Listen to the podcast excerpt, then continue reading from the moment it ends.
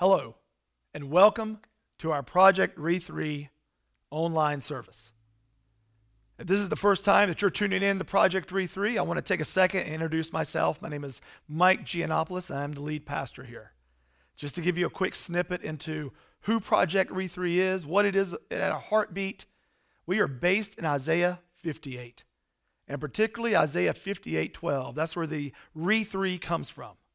Isaiah 58:12 says this You'll be known as those who can fix anything, to restore old ruins, rebuild and renovate, and make communities livable again. And that's exactly what a team and I were trying to do this past week in Jamaica.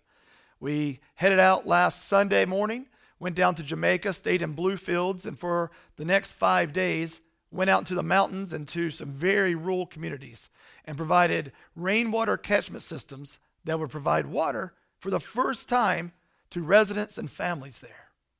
Now, while we're in Jamaica and living it up there in the, in the hot and the sun and the beach and sweating every day, putting up the rainwater catchment systems or repairing roofs, the only connection that we had back home was the occasional text we'd be able to get from friends and family or what we would catch on social media. And as you know, this past week has probably been one of the most um, dramatic, craziest weeks that our country has seen in a long, long time. So, as I'm hearing back from family and especially uh, friends and people that I love, I was concerned. I was worried. I didn't know what kind of world that we were stepping back into. I didn't know what the airports would look like when we flew in last night. My wife was sending me pictures of the local stores, Target, where their aisle used to have hundreds, if not thousands, of rolls of toilet paper completely wiped out.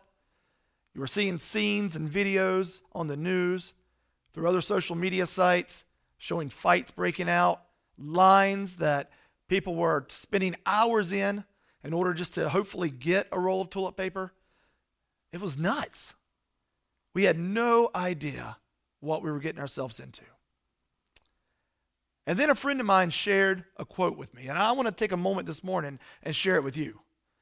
A pastor friend sent this to me, and it was actually written in 1948 by C.S. Lewis.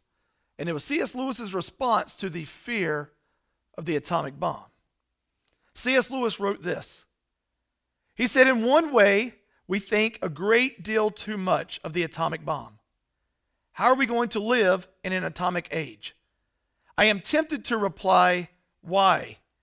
As you would have lived in the 16th century when the plague visited London almost every year, or as you would have lived in the Viking Age when raiders from Scandinavia might land and cut your throat in the middle of the night, or indeed as you are already living in the age of cancer, of syphilis, of paralysis, of air raids, of railway accidents and the age of motor accidents.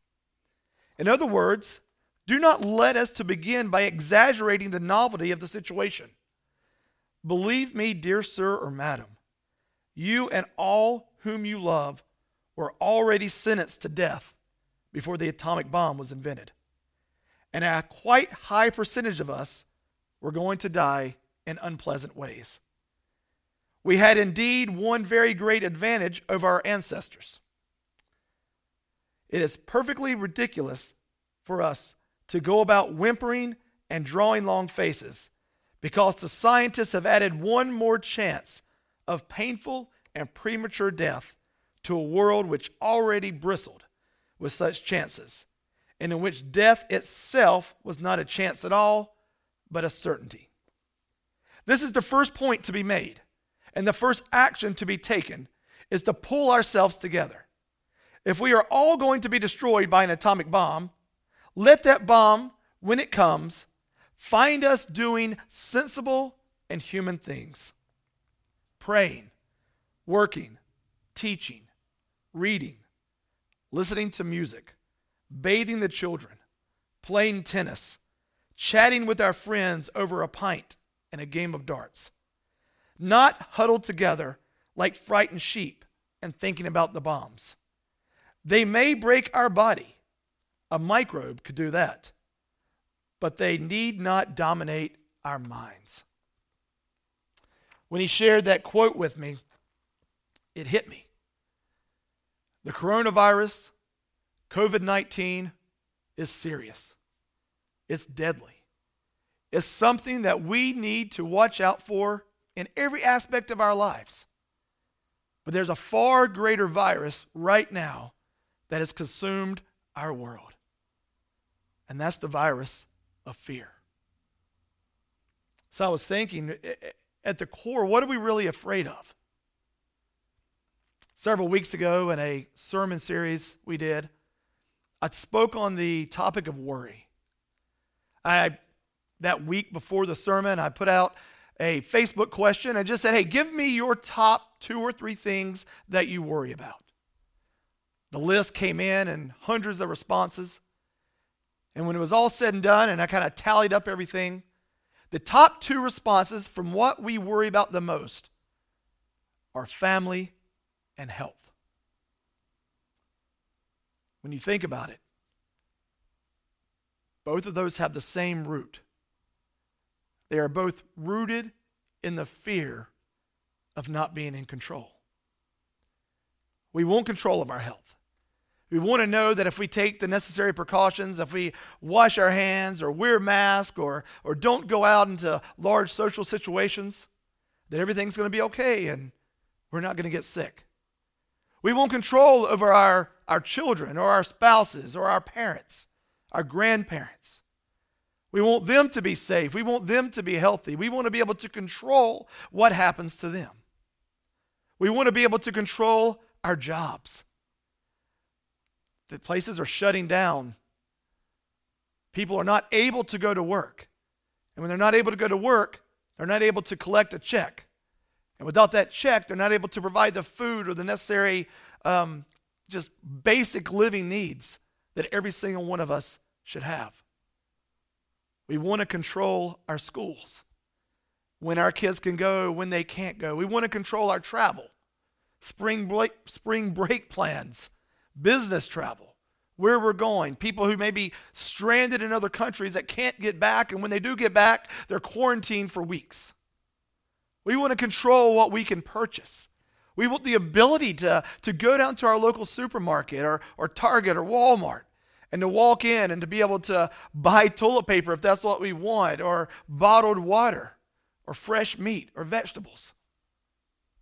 We want control and we don't have control, when we have that fear of not being in control,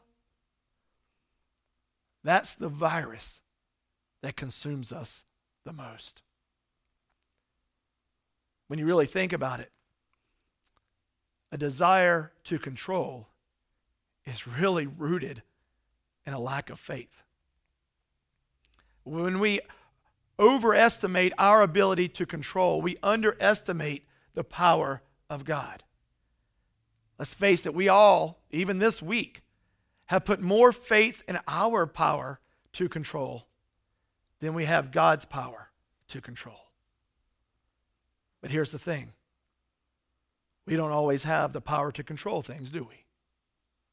But we always have the power of surrender. But here's the bad news. Surrender is not a one time event. It's not something where we just say, All right, God, take this virus, take this fear, take all of these things that have consumed my life over the last couple weeks, take them all, and then we just kind of walk away and, and we don't have that fear anymore. We're no longer afraid. Life doesn't work that way. The bad news is that every single day we have to wake up willing to surrender, to surrender our control to surrender our children, our spouses, our parents, to surrender our jobs, our lives to God. You see, surrender is a choice. And doesn't it make sense that if surrender is a choice, then fear is a choice also? Maybe it's not about just going outside and, and going into social settings or going back to school or work and being fearless in that. Maybe the choice is just fearing less. That we're choosing not to live in fear, just like C.S. Lewis wrote 60 years ago. 70 years ago. We, we don't have to worry about that. That whenever something happens, let that something, let that sickness, let that death, let that end, let it be found in us that we are doing what God has called us to do.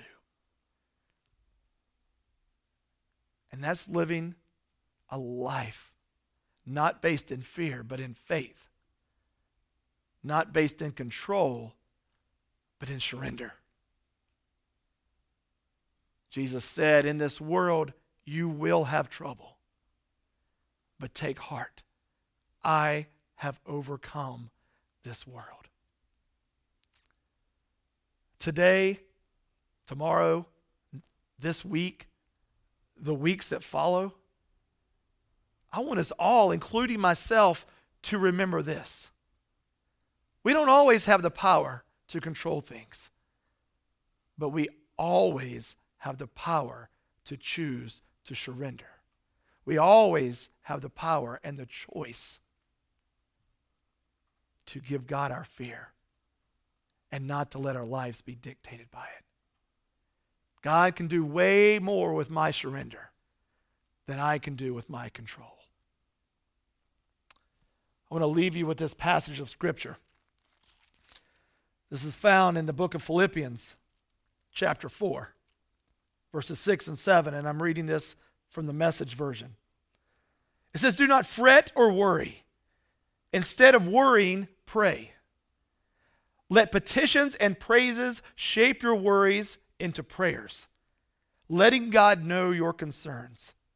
Before you know it, a sense of God's wholeness everything coming together for good will come and settle down on you. It's wonderful what happens when Christ displaces worry at the center of your life. I'm not a prophet, I'm not a scientist. I have no idea what these next couple of weeks or even months are going to be like. But I do know that we have a choice.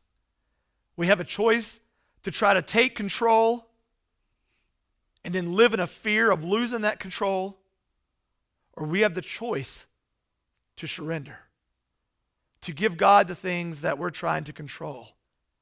And we have the choice to live by faith and not by fear. That's my prayer for myself. That's my prayer for you. Thank you for tuning in today. I hope to see you and talk to you very soon. Goodbye.